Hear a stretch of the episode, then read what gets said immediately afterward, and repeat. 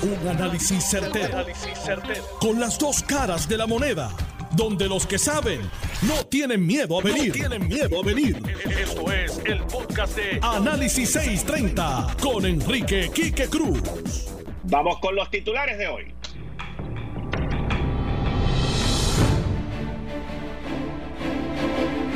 Agente Miguel Martínez Ortiz, perteneciente al Task Force Federal de ICE y quien le, le dedicó 28 años a la policía de Puerto Rico, fallece esta madrugada víctima del COVID-19. Deja a su esposa Gina Claudio y a cuatro hijos. En una medida sin precedentes, sin precedentes, el secretario de Educación pasa de grado a todos los estudiantes. Y el mensaje que le envía a los maestros, porque este secretario es pro maestro, es tranquilo, sigan cobrando sin trabajar. Y a los muchachos, ¿de qué vale que estudies si ya te van a pasar de grado? Hmm. Sin contar, mis queridas amigas amigos, que hoy bajó de Washington la comisionada residente Jennifer González y le dijo que ya es hora de que empiecen a abrir los comedores escolares.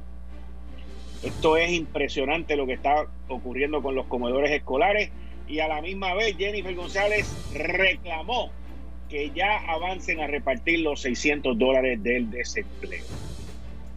Miren, el próximo lunes 27 de abril a las 10 y 30 de la mañana se vuelven a abrir las oportunidades para los préstamos a los pequeños negocios. Donald Trump firmó la ley, hay 3.100 millones, digo 310 mil, 310 mil millones de dólares para pequeños negocios. Se les está pidiendo a las corporaciones públicas y de que no, no se deban meter en eso, que le den el espacio a los pequeños.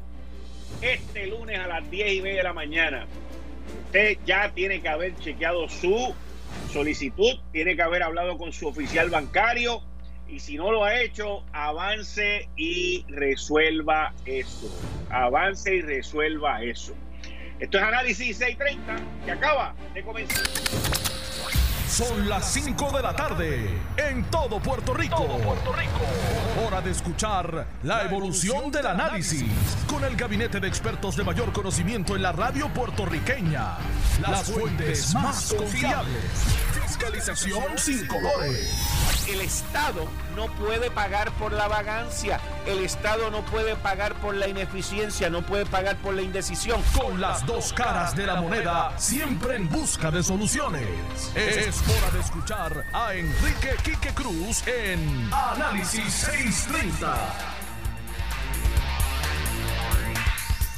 5 y 3 de la tarde de hoy, viernes 24 de abril del 2020. Le voy a pedir al control que por favor me ponga la despedida que tenemos.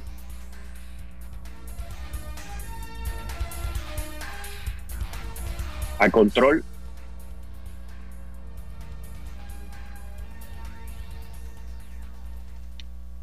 Ok.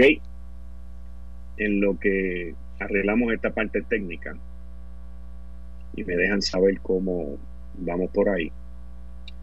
Hoy, en la mañana de hoy, falleció el agente Miguel Martínez Ortiz, un policía que le dedicó 28 años a la policía de Puerto Rico. Deja cinco, su familia sobreviviente, a su esposa Gina Claudio, tres hijos y una hija, cuatro hijos.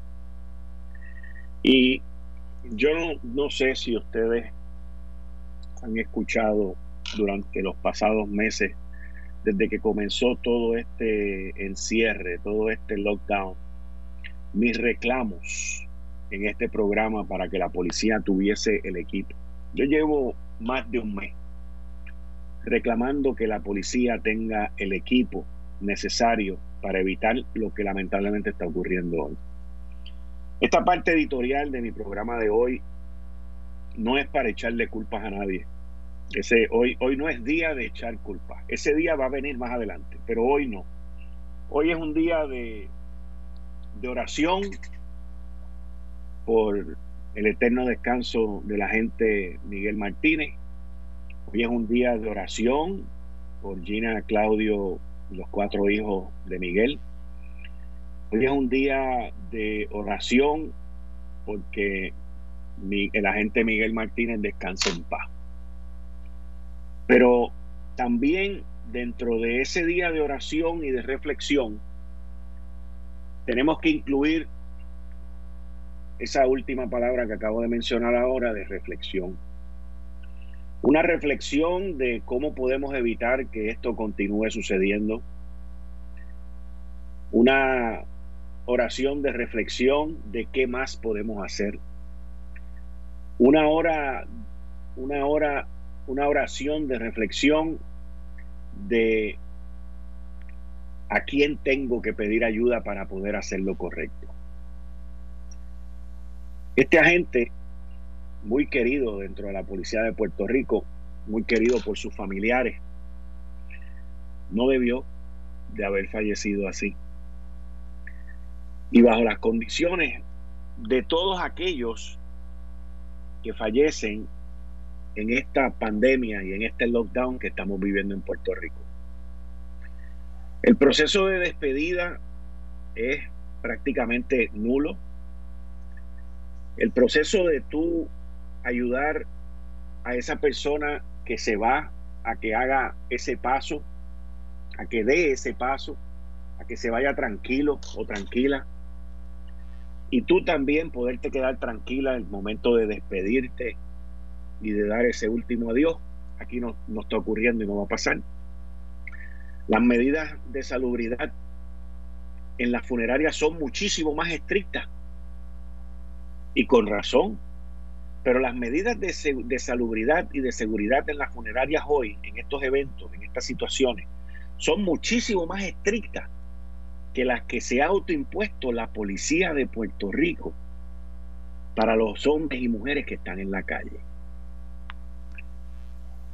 Yo le pido a la gobernadora, le pido a los distintos miembros del Task Force, de, todos los Task Force que hayan, le pido a los médicos, a los Task Force de los médicos, al secretario de salud, que miren esta situación. Pero no solamente el caso de Miguel, miren todos los casos. ¿Y qué se pudo haber hecho para no llegar a esto? La policía de Puerto Rico ha sido ha sido rechazada, ha sido abusada, ha sido olvidada por muchos años, por muchos años. Pero cuando llega un momento como este, pues como dije al principio, no es un momento de ira, no es un momento de coraje. Es un momento de qué podemos hacer para que esto no continúe ocurriendo.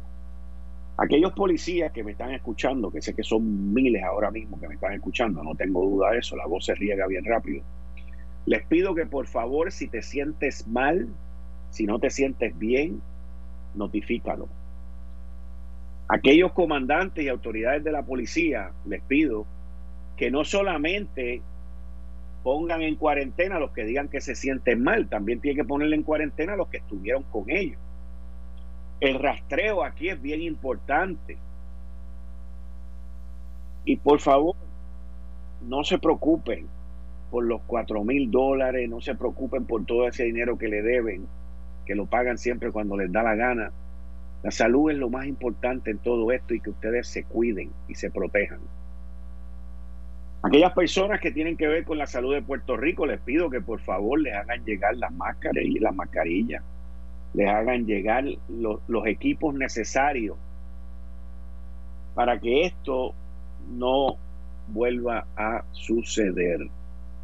Un inocente, un inocente fue el que falleció esta mañana. Y si ya tenemos lo que pedí ahorita, agradeceré que Control pues le dé play.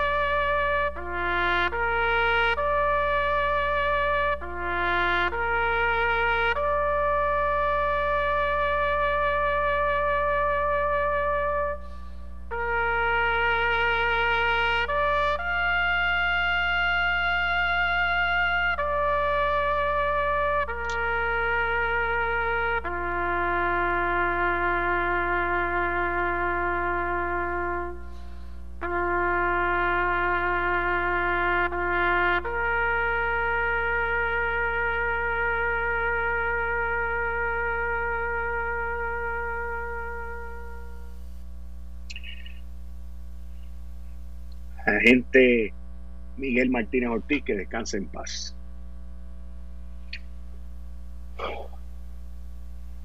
Miren, en una medida nunca antes vista, en una medida sin precedente, el secretario de Educación anunció y salió en la primera plana del vocero que todo el mundo va a pasar, que no hay problema, no se preocupen. Eh, el que tenga F le vamos a poner PC, el que tenga D le vamos a poner pasó. Y, y es un, un anuncio como, como si estuviesen haciendo algo bien. Yo no soy educador, pero he sido estudiante toda mi vida. En ocasiones he sido buen estudiante y en ocasiones no he sido buen estudiante. Pero siempre he sido estudiante. Y, y aquí se le está haciendo un franco, un franco, un servicio pésimo, pésimo al pueblo de Puerto Rico en lo que tiene que ver con educación pública.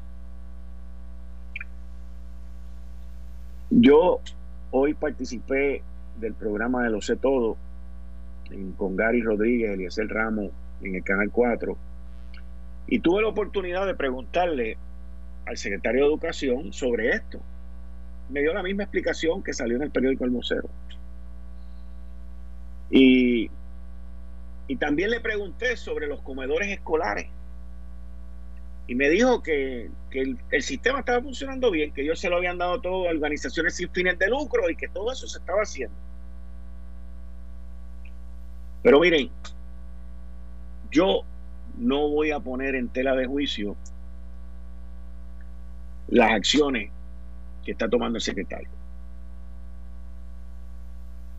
Pero sí voy a conseguir la manera de averiguar si este sistema de sin fines de lucro, de organizaciones sin fines de lucro para repartir la comida, está funcionando de verdad. Porque si yo miro la repartición de los cheques del desempleo en el Departamento del Trabajo, no están funcionando. Si yo miro las aprobaciones a los miles de personas que necesitan del plan de asistencia nutricional, no está funcionando. Si miro la repartición de equipo que necesita la policía, no está funcionando. Y por donde quiera que yo me meto, no está funcionando. Esta pandemia, lo único que yo he visto que han funcionado bien ha sido la aprobación y el desembolso de 19 millones de pesos para comprar unas pruebas que nunca llegaron y nunca existieron. Eso ha sido lo único que yo he visto que ha funcionado bien, sin quitarle el mérito a la gobernadora de las medidas que nos, impuso, con las cuales estoy de acuerdo, de encerrarnos en nuestros hogares. Pero lo que yo veo alrededor de la gobernadora Wanda Vázquez es gente que no está ejecutando y no están haciendo las cosas, entonces le van con estas historias, con estos cuentos y con estas eh, novelas de que si tiene F es PC y si no come pues es, es, es, y esto y lo otro y no hay nadie, nadie que esté por otro lado verificando que lo que le dicen a la gobernadora es correcto, es cierto y que no la están engañando y no la están mintiendo. Y la gobernadora sabe ella yo creo que en su vida nunca había visto tanto engaño y tanta mentira desde que está, desde que está como gobernadora. En corto tiempo, tanta mentira, tanto engaño y tanto embuste. Y la paciencia se tiene que colmar. Y del ay bendito tenemos que pasar al vete contito porque esto no puede, no aguanta más. Esto no aguanta más. Y es algo que yo no soy el único que está frustrado. Y es algo que yo no soy el único que dice esto no aguanta más. Y créanme, esto no tiene un divino que ver con el tiempo que llevamos encerrados. Esto no tiene nada que ver con el lockdown, esto no tiene nada que ver con las limitaciones, ya sean de salir económicas o las que sean que estemos viviendo. No tiene nada que ver con eso. Esto con lo que tiene que ver es que hay unos recursos, hay unos dineros, tanto estatales como federales. En términos estatal, casi mil millones de dólares. En términos federal, más de cuatro mil millones de dólares. O sea que uno suma lo otro estamos hablando de casi cinco mil millones de dólares, sin contar los 484 mil millones que el presidente acaba de firmar. Y el gobierno solamente puede hacer ágilmente, efusivamente y rápidamente el comprar unas pruebas que nunca llegaron en tiempo récord versus la, aprobación de la gente que necesitan el plan de asistencia nutricional versus la aprobación de darle mascarillas, guantes y hand sanitizer a toda la policía de Puerto Rico como, como si ellos fueran los que lo están pagando. Como si saliera de su bolsillo. Entonces, ¿cuál es el problema con esto? El problema con esto es que este gobierno tiene básicamente 72 horas. Este gobierno tiene, y no, yo no estoy como los alcaldes estos populares, marrancheros por ahí, no. Yo estoy diciendo que en términos de política pública, este gobierno tiene este fin de semana, desde el viernes hasta el lunes, para todo lo que tiene atrasado, ponerlo a correr. El desempleo, el plan de asistencia nutricional, el que salgan dos o tres macharranes a repartir ahora los guantes y las mascarillas que tienen guardados en caja, el distribuirlas en vez de centralizarlas y el de hacer las cosas que tienen que hacer. 72 horas. ¿Y por qué yo digo 72 horas?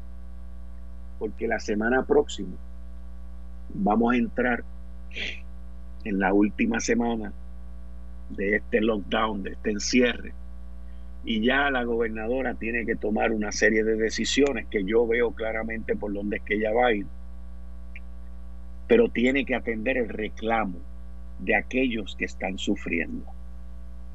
Tiene que atender el reclamo de aquellos que están expuestos. Y tiene que atender el reclamo de aquellos que necesitan más que otros. Por ejemplo,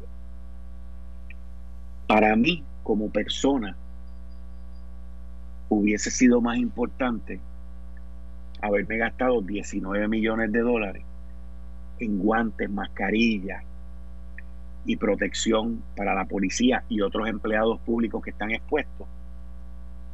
Y también las pruebas. Pero para uno hay una rapidez y para otro no. Y en uno se muere gente y en el otro también. O sea que aquí hay una multiplicidad de cosas importantes, de cosas que son necesarias y que alguien tiene que estar vigilando que se hagan. Yo me imagino que hoy, para la comisionada residente Jennifer González, debe haber sido un día fatal. Lo digo, no he, no he hablado con ella, pero la, la conozco. Y tiene que haber sido un día fatal el que ella hoy haya hecho una transmisión y haya dicho, mira, hay que abrir los comedores, hay que darle comer a los muchachos. Y cuando ella está diciendo eso, es porque hay algún tipo de peligro con los fondos federales. Cuando ella está diciendo eso es por una razón, no lo está haciendo por una razón política, como pueden pensar mucho. Pero algo hay aquí con los chavos y con los fondos federales, los comedores y todo este tipo de cosas para ella llegar a ese punto. Algo hay también para ella llegar al punto de que, mira, hay que sacar los chavos del desempleo. O sea, lo que está ocurriendo en Washington, que yo no lo sé, y ella no lo explicó tampoco, pero nos deja saber ese mensaje a través de su reclamo, es que aquí hay millones y millones y millones de dólares en fondos federales que están en Puerto Rico ganando intereses, parqueados en el banco y no se le está dando a la gente que los necesita. Que es lo mismo que le pasó a la policía de Puerto Rico con la mascarilla, con los guantes y con el hand sanitizer. Es lo mismo. Todo está dentro de lo mismo. Y uno mira estas cosas y ve lo que hizo el secretario de Educación hoy. Yo, yo le voy a decir una cosa. Cuando yo vi esa primera plana del periódico El Vocero, me confirmó lo que ya yo sabía. Me confirmó lo que ya yo sabía. Lo que ya yo pensaba. Mi opinión sobre el secretario me la confirmó. El secretario es un secretario de educación pro maestro. Pro maestro. No le importan los estudiantes. Yo hoy he hablado con muchos maestros y los que están en rezago, todas esas explicaciones y todas esas cosas chulas que él menciona en el periódico, no, porque para los que estén atrás vamos a hacer esto y lo otro y lo otro. Secretario, usted y yo sabemos que eso no funciona así. Yo he escuchado el reclamo de muchos, de muchos que han tenido serios problemas con la famosa educación esta. Aquí el sistema de educación ha estado pagándole a los maestros, con lo cual yo no tengo ningún problema. Pero voy a explicar por qué no tengo ningún problema. Pero le ha estado pagando a los maestros desde diciembre del 2019 y desde diciembre del 2019 hasta ahora aquí yo creo que no, no han abierto muchos salones de clase en esta isla. Porque primero fueron los terremotos y después fue esto. Y todos estos planes suenan bien chulos y todo este tipo de cosas. Si yo fuese el gobernante, yo mandaba a preguntar cuántos, cuántos niños y niñas del sistema público están comiendo bajo el sistema que tienen instalado ahora mismo. Y yo compararía números. Ese es el problema que nosotros tenemos gerencialmente en los gobiernos en Puerto Rico, que no hacen el double check, que no desconfían. Ese es el problema. Uno tiene que desconfiar siempre. Y esa confianza se gana con el tiempo. Y aún si confío en ti, averiguo. Pero ese es nuestro problema. ¿Quién está llevando el conteo de los nenes y las nenas que le están dando comida del sistema público? ¿Quién sabe cuántas comidas se están dando donde se tienen que dar? Cuando la comisionada residente en un viernes se levanta a traer el tema de los comedores escolares, es porque algo está pasando. Es porque algo está pasando. Lo de los 600 pesos se cae de la mata, el del desempleo. Pero lo de los comedores escolares, algo está pasando, algo no cuadra, algo no se está cumpliendo, algo no anda bien. No anda bien.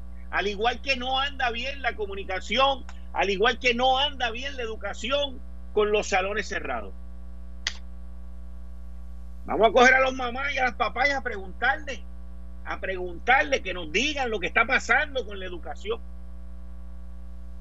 Y vamos a llevar esto a donde hay que llevarlo. Porque no podemos continuar con la mediocridad que caracteriza a esta isla y que ya los gringos que mandan los chavos para acá se dan cuenta que nosotros somos tan mediocres que no sabemos ni cómo gastar el dinero. No sabemos ni cómo gastar el dinero. Ah, y cuando lo, lo por poco, y cuando lo gastamos, lo hacemos mal. Como dice la carta de Charles Ashley. Lo hacemos mal. Eh, estás escuchando el podcast de Noti1. Análisis 630 con Enrique Quique Cruz. He estado participando en el programa Lo sé todo en el canal 4, de 3 a 4, con Gary, con Eliezer y el grupo Pedro Juan y todos los que están ahí.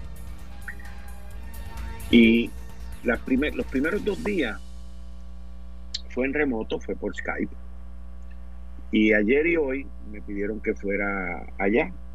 Y les tengo que decir que las medidas de salubridad son extremadamente estrictas.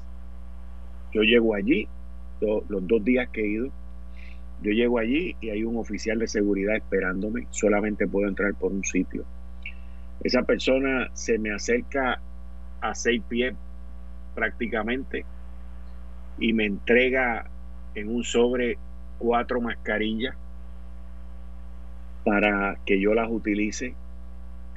Yo me pongo, ya yo iba con una, pues me la cambio, me pongo la que ellos me dan, entro por donde ellos me dicen y se lleva a cabo el programa con un distanciamiento, lavado, alcohol en todo momento en las manos, eh, todo el tiempo mirando el área donde yo voy a estar antes de que yo entre hay una persona que lo está limpiando con alcohol no no hay manera de yo describirles a ustedes la cantidad de alcohol y de y de líquido desinfectante que se utiliza allí para mantenernos nosotros saludables y, que no nos contagiemos cuando ocurren los breaks comerciales, uno, cada cual se va para un área aparte del otro.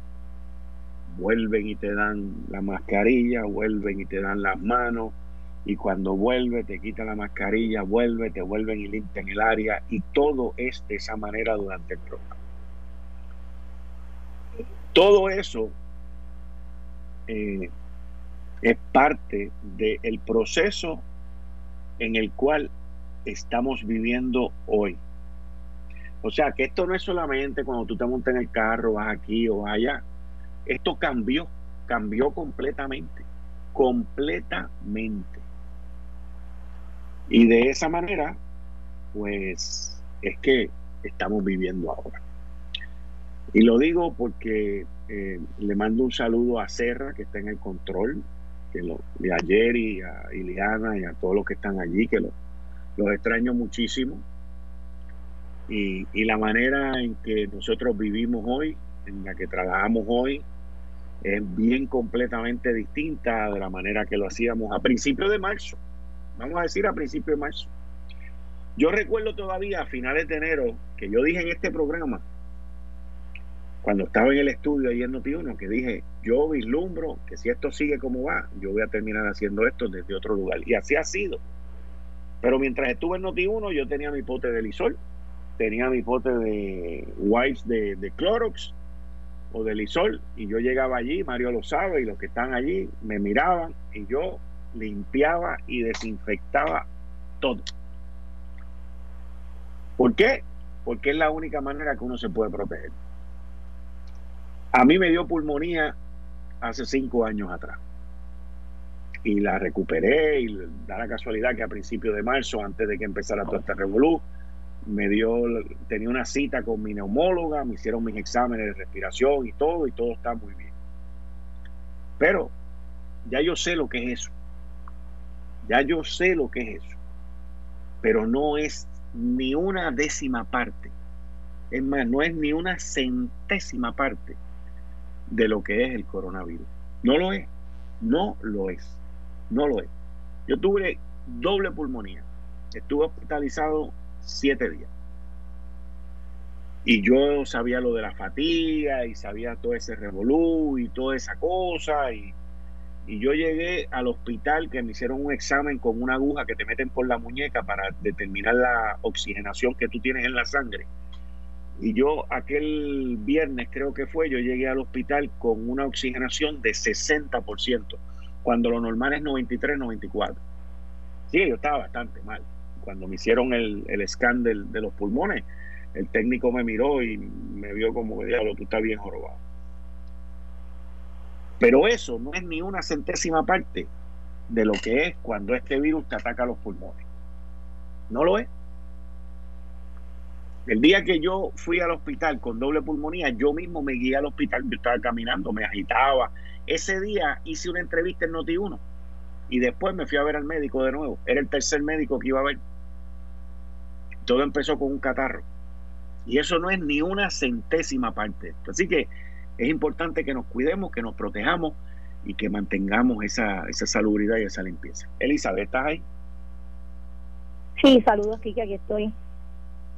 Adelante. Los comedores escolares. Saludos al pueblo. Sí, gracias. Saludos al pueblo que nos escucha también. Espero que estén bien. Bueno, Kike, en el tema de los comedores escolares, he estado este, dándole seguimiento a eso por acá en mi casa. Y lo que estoy viendo es un reclamo que cada vez es más más grande y se grita más fuerte porque la solicitud de distintas organizaciones es que se abran los comedores escolares.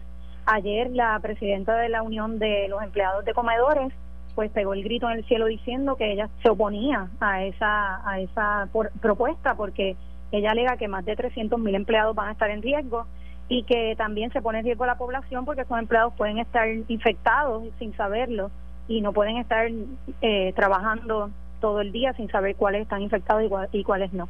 La propuesta de las organizaciones es la siguiente. Estamos hablando primero que todo, Quique, de toneladas y toneladas de alimentos, para que la gente tenga idea.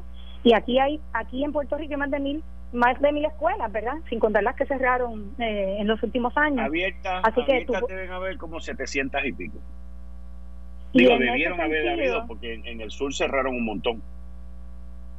Sí, el, el, sí. Lo, lo que quiero decirte aquí que es que el reclamo de esas organizaciones va dirigido más bien a que cada municipio, ¿verdad? Esto es una colaboración de mucha gente, identifique junto con los alcaldes que identifique cuáles, eh, dónde están esas escuelas, ¿verdad? Todo el mundo en Puerto Rico y que identifique cuáles son los empleados que, pueden trabajar porque esos empleados están cobrando sus sueldos al día de hoy y yo me alegro mucho que los estén cobrando, pero yo sé que hay gente que quiere colaborar, no solamente de comedores, sino también de la comunidad. Hay que abrir los comedores, hay que servirle alimentos a los niños y a los viejos, a las personas más vulnerables, sobre todo cuando ayer la presidenta del Banco de Alimentos está diciendo que en Puerto Rico eh, seis de cada diez niños y que pasa hambre porque viven en pobreza extrema.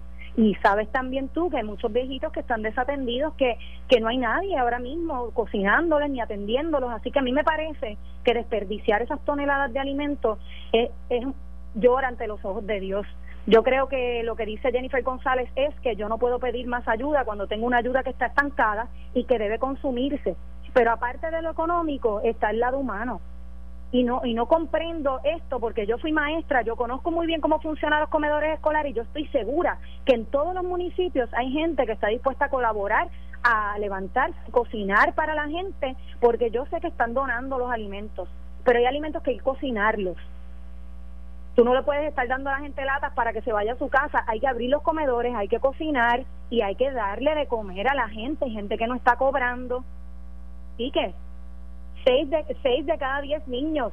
Eso, eso es increíble, el 60% de nuestros niños están pasando hambre hoy día. Y esos son datos reales, incuestionables.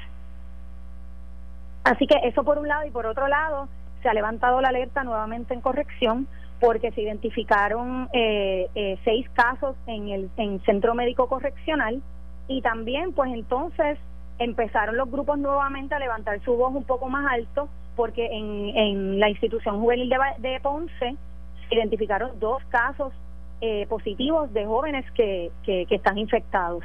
Y la pregunta es la siguiente, para Rivera Juanatey, que está diciendo que va a hacer pruebas rápidas masivas, ¿verdad? Primero, que le diga a la población con cuántas pruebas él cuenta realmente. Segundo, tiene que abrir la comisaría y ofrecer allí artículos eh, de higiene personal y artículos desinfectantes y tiene que establecer medidas para el aislamiento social. Los confinados no están aislados y esto lo digo porque en un medio digital se le hizo una entrevista, en la segunda entrevista que se le hace a otro confinado, son dos confinados que he escuchado ya, hablando de que los guardias se acercan a ellos sin tener mascarillas ni guantes, cuando lo que se le dice al pueblo es distinto, y que tampoco están aislados. Hay, en, hay 14 personas en un mismo lugar ellos no tienen ni para desinfectarse un inodoro. Así que yo creo que es momento de hablar claro, de hablar con la verdad y que la gente sepa qué es lo que está pasando en las cárceles, ya que no, ya que los, familiares no pueden hacer entrega de estos, de estos productos. Me gustaría aquí que, que, se le diera seguimiento también a aquella propuesta que había lanzado el, el presidente del Senado, Tomás Rivera Chávez, en relación con una cuantía que se había aprobado para hacer este tipo de compras y repartirlas. Los oficiales de corrección están en un alto riesgo de, de infectarse también cuando reciben gente de afuera todo el tiempo, porque ya tú has visto cómo es el ritmo de arrestados que, que ha habido en los últimos meses. muy alto, demasiado alto. Así que yo creo que se está desatando esa bomba de tiempo que venimos anunciando que se estaba cocinando en las cárceles de nuestro país. Igualito que igualito que que pasó con lo de la policía, idéntico. Lo venimos alertando, ya varias semanas alertándolo y pues, pasó. El senador Héctor Martínez, que tú lo entrevistaste ahí en el programa hace unos días, hace una semana o dos atrás, estaba ayer muy indignado ante la inacción de la, de la gobernadora de los casos que pueden ser liberados y todavía no han querido liberar casos para hacer espacios para poder separar la población y aislarlos unos de otros. Y eso no se ha considerado. Entonces ahora la avalancha se les está cayendo encima, que va creciendo a medida que va bajando y entonces ahora vamos a tener que remediar en vez de precaver, que era lo que en tu programa, ¿verdad? Se ha venido discutiendo en distintos temas, pero en este de corrección que no, es una excepción. Ok. Elizabeth, pues muchas gracias. Volvemos. Da, sigue gracias a ti. una chequeadita lo de los comedores, please. Claro que sí, le voy a dar. Yo, yo tuve la oportunidad hoy de, de entrevistar al, al secretario y le pregunté cuándo van a abrir los comedores. Él me contestó muy seguro y muy firme con que eh, ellos lo están haciendo a través de organizaciones sin fines de lucro. Y cuando sale la comisionada hoy con ese comentario, hay algo aquí que no me cuadra. Ellos alegan, acuérdate que aquí hay un issue de credibilidad que, lo, es que mucho se ha discutido este problema de la credibilidad. Hay una pandemia y no podemos creer en nadie. Esto dificulta tanto las cosas para, para el pueblo. Él te dice eso y yo no tengo razón para dudarlo, pero imagínate, es tan difícil. Yo sí sé que se han donado unas toneladas al Salvation Army y se han donado algunas toneladas a algunas organizaciones para que sean ellos quienes los repartan. Ayer este la presidenta del Banco de Alimentos estaba quejándose de que abrieron como una, un nuevo lugar donde ellos tienen almacenada la comida porque ellos también eh, reparten comida y dice que lo único que recibió fueron 44 paletas y, el, y, y aunque el, el los comedores escolares puedan donar parte de esas toneladas, estamos hablando que todavía queda tanta y tanta comida. Y, y él dijo que él estaba muy dispuesto a repartir la comida, pero eso no es lo que se está solicitando. Se está solicitando que se cocine la comida y que se reparta, que se abran como unos comedores comunitarios. Y se puede están haciendo en Florida y en otros sitios que se claro, y se entrega a la gente. O sea, yo dudo, yo personalmente dudo, yo personalmente dudo que aquí haya el número necesario de organizaciones sin fines de lucro para darle de comer a 300 mil personas, mínimo dos comidas diarias. no, ese, es el reclamo. Se puede cuestionar eso, pues mira, estamos mal. Ese mismo es el reclamo de la presidenta de la presidenta del Banco de Alimentos, Quique, es que esto es un esfuerzo eh, de muchos sectores, multisectorial. No queremos la carga para uno y para otro, no, porque no dan abasto los que hay. Y yo creo que el que más acceso tiene a la mayor cantidad de población es precisamente comedores escolares, Quique. ¿Por qué tenemos comida en unas neveras cuando hay gente que está pasando hambre? Yo eso, eso es inconcebible. Eso es inconcebible. Muchas gracias, Elizabeth. Seguimos con el tema porque vuelvo y repito. Dudo, dudo de que en Puerto Rico hayan suficientes organizaciones sin fines de lucro que todos los días, de lunes a viernes, le puedan ofrecer dos comidas a 300 mil estudiantes. Esa es la pregunta. Esa es la pregunta. Muchas gracias, Elizabeth. Bien. Vamos, ya se supone que estemos aquí ya también en línea con el doctor Abdiel Cruz en, en mi sección aquí, cinco minutos con mi psicólogo. Buenas tardes, buenas tardes. Saludo a usted y saludo a la radio escucha. Eh, voy a empezar mi participación. En primer lugar, dar mis condolencias a la familia del oficial que lamentablemente falleció y me atrevo a mencionar, voy a tomar la iniciativa aquí que, eh, que si hay alguna manera que los familiares se puedan comunicar con usted eh, y, y, usted proveerle mi número de teléfono para si desean ellos y, están en la disposición, yo estoy en la total apertura de poderles ayudar, de dar, así lo haré. poner mis manos así lo haré. y así poderles bendecir. Eh, hoy un tema muy corto, pero me parece importante aquí que cada vez eh, nosotros estamos viendo pacientes eh, vía teleconsulta, vía videoconferencia y son múltiples las llamadas que he tenido con pacientes de enfermedades mentales graves que se han exacerbado. las personas que tienen algún tipo de discapacidad o, necesidad especial, eh, la hemos desplazado a un lado y no estamos atendiendo de manera prudente porque está la pandemia, ¿verdad que sí? Y uno de los grupos que está literalmente afectado son los pacientes con enfermedad mental grave. Eh, de hecho, eh, revisando literatura me di cuenta y es importante que lo conozcan los radioescuchas, los síntomas que se exacerban con esta población de, pacientes de enfermedades graves, salud mental, empieza la paranoia, es un miedo irracional, vienen los delirios, que es este, este elemento de sentirme más grande, eh, son disturbios de pensamiento, vienen las alucinaciones que escucho, que veo, viene el déficit cognitivo, yo no puedo hablar, no puedo coordinar y viene el descontrol de la ansiedad. Aquí que revisando literatura encuentro que en el 1919 el Boston eh, Uh, eh, el, hospital, lo voy a decir en español, eh, psiquiátrico de Boston, eh, pudo atender en la epidemia 1919, es importante en términos de la historia, que la epidemia de gripe española se desarrolló ahí. ¿Y sabe qué pasó, Quique? Empezaron a desarrollar síntomas psicóticos, no tan solo los pacientes eh, con alguna enfermedad grave, sino también pacientes regulares.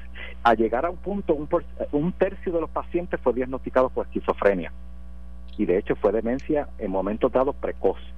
Eso es interesante porque muchas muchos de nosotros y muchos de los del equipo habla sobre la problemática del COVID en términos físicos, que es importante, pero no hay datos que podamos registrar sobre eh, descomposición o alguna problemática que pueda traer actual o en el futuro de salud mental como producto del COVID.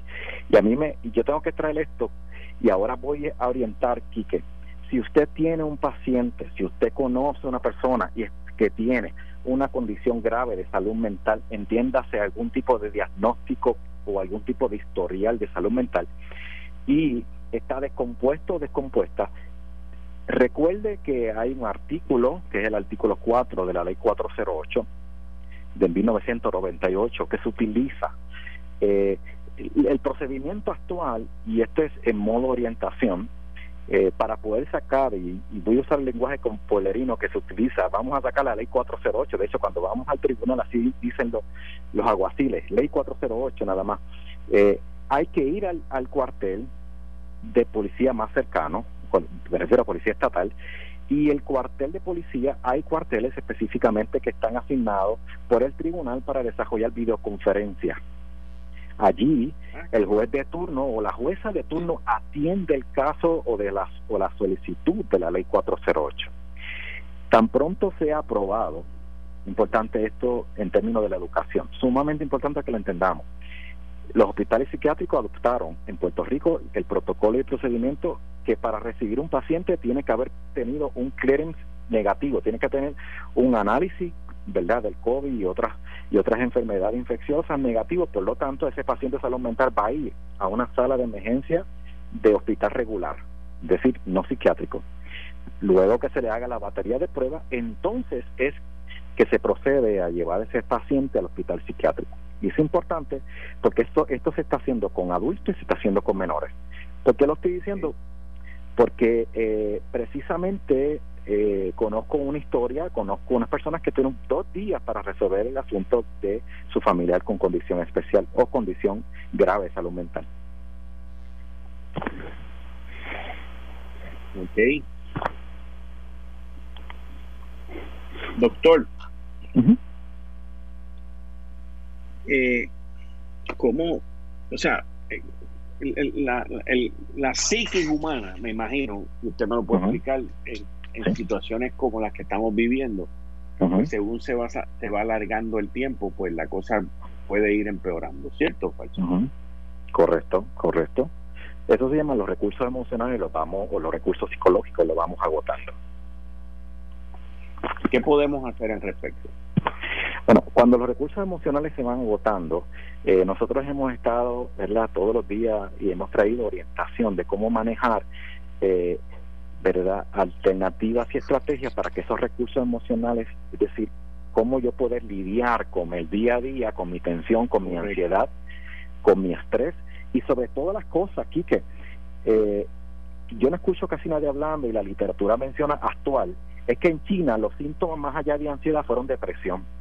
O sea, es decir, la población que estuvo en lockdown, estuvo en cierre físico eh, y tuvo el distanciamiento social, el efecto que produjo en la población china, que no es igual que la población puertorriqueña, ni menos anglosajona, eh, desarrolló depresión. Si eso sucede, eh, y usted observa que eh, está no está funcional, pues en primer lugar hay alternativas, está la línea Paz, está la teleconsulta, um, hay que buscar ayuda, ¿verdad? Yo he dado unos, unos tips, le he dado unas recomendaciones genéricas, pero en el caso de la que, la, que, el ciudadano, que la ciudadana se sienta afectada o afectado, ya no produce, ya, ya no puede estar concentrado, concentrada, no descansa y ve que nada funciona, me parece que lo pertinente es buscar ayuda. Eh, hay momentos que hay que hacerlo y yo creo que uno de estos es el, la situación ante el COVID. Ok, está bien. Eh, y entonces, para las otras personas que no tienen, vamos a decir, un problema diagnosticado de salud mental, ¿qué pueden hacer esas personas? Leer, ejercitarse, caminar. Claro. Este, claro. ¿Qué pueden hacer? Eh, Aparte de sentarse y ver todas las películas de Netflix. bueno, de las recomendaciones generales que da la Organización Mundial de la Salud y el CDC, lo cito. En primer lugar, disminuir la cantidad de noticias, de exposición a noticias. Y eso es porque todo lo que nosotros recibimos auditivamente se codifica en el cerebro y se graba. ¿Ok? Así que, pues en vez de estar viendo noticias, puedo estar ¿verdad? utilizando ese espacio para leer libros motivacionales, eh, libros que son particularmente de beneficio ¿verdad? a la paz, hacer ejercicio, que me, acuerdo que usted lo mencionó, que ha aumentado el nivel de ejercicio, eh, poder a meditar, hemos hablado de meditar, ¿ve? poder recanalizar en la agenda lo que hacíamos antes, no podemos, pero vamos a recanalizarlo, pues hacer el trabajo en la casa, eh, llamar personas, podemos llamarlo, podemos tener acceso ahora mismo a la tecnología el adulto mayor muchas veces lo hace porque la soledad es lo que mata al adulto mayor. Eh, nosotros acá nos quejamos porque no podemos salir, Quique, pero el adulto mayor, que es el viejo, la vieja, es el geriátrico, la población geriátrica, perdón, es el, el, es el envejecido o las envejecidas. Lo que lo mata es la soledad, por lo tanto hay que dejar de saber que la accesibilidad puede ser por medio del celular y, o por medio de otra alternativa, pero ciertamente que son ¿verdad? algunas recomendaciones simples. Ok. Bueno, doctor, muchas gracias. Seguimos la semana que viene con estos cinco minutos con mi psicólogo, el doctor en psicología Abdiel Cruz. Ya el teléfono lo envié y está encaminado su teléfono, doctor. Así que muchas gracias por su disposición. Aquí estaremos para servirles. Esto fue el, podcast de Notiuno. Análisis 630 con Enrique Quique Cruz. Dale play a tu podcast favorito a través de Apple Podcasts, Spotify, Google Podcasts, Stitcher y notiuno.com.